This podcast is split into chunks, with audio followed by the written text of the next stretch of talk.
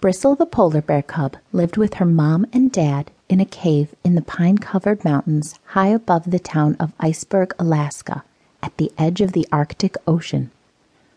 Bristle had just celebrated her eighth birthday with her family, and she sat on her bed waiting for her mom to say good night. I have one more very special gift for you, Bristle's mom said. She held something small in her paw, but Bristle could not guess what it might be. Mom said, From the beginning of time, polar bears have hunted all winter long to survive. And for thousands of years, man was our best friend and we hunted together. How do we stay awake all winter when all of the other bears sleep until spring? Bristle asked. Mom smiled. It's true that our cousins, the black bear, the brown bear, and even the grizzly bear, all must sleep through winter Polar bears are the only bears that can stay awake all winter long. But how do we do it? Bristle asked again.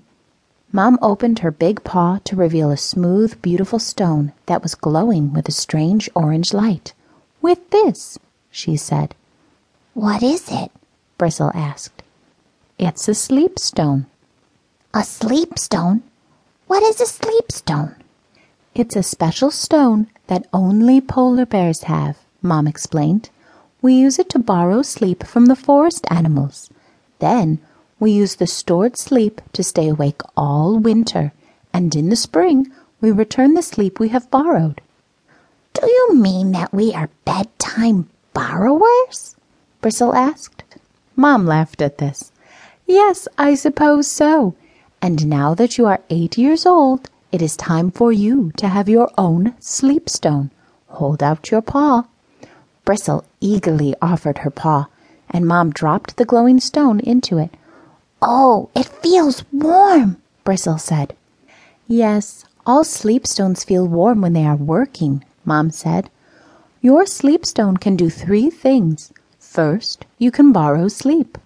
Always ask permission first, though. If the animal agrees, then concentrate for a moment on the stone and it will begin to glow orange. That means it's storing the sleep. Second, you can give sleep away. When you do this, the stone will glow blue. But be careful. If you give too much sleep away, you will make the animal sleep for days. Third, you will never be lost as long as you have your stone. If you want to know where you are, just concentrate on the stone. It will glow green, and you will see all of the stars and planets above you. Then you can find your way home. Can I try? Bristle asked.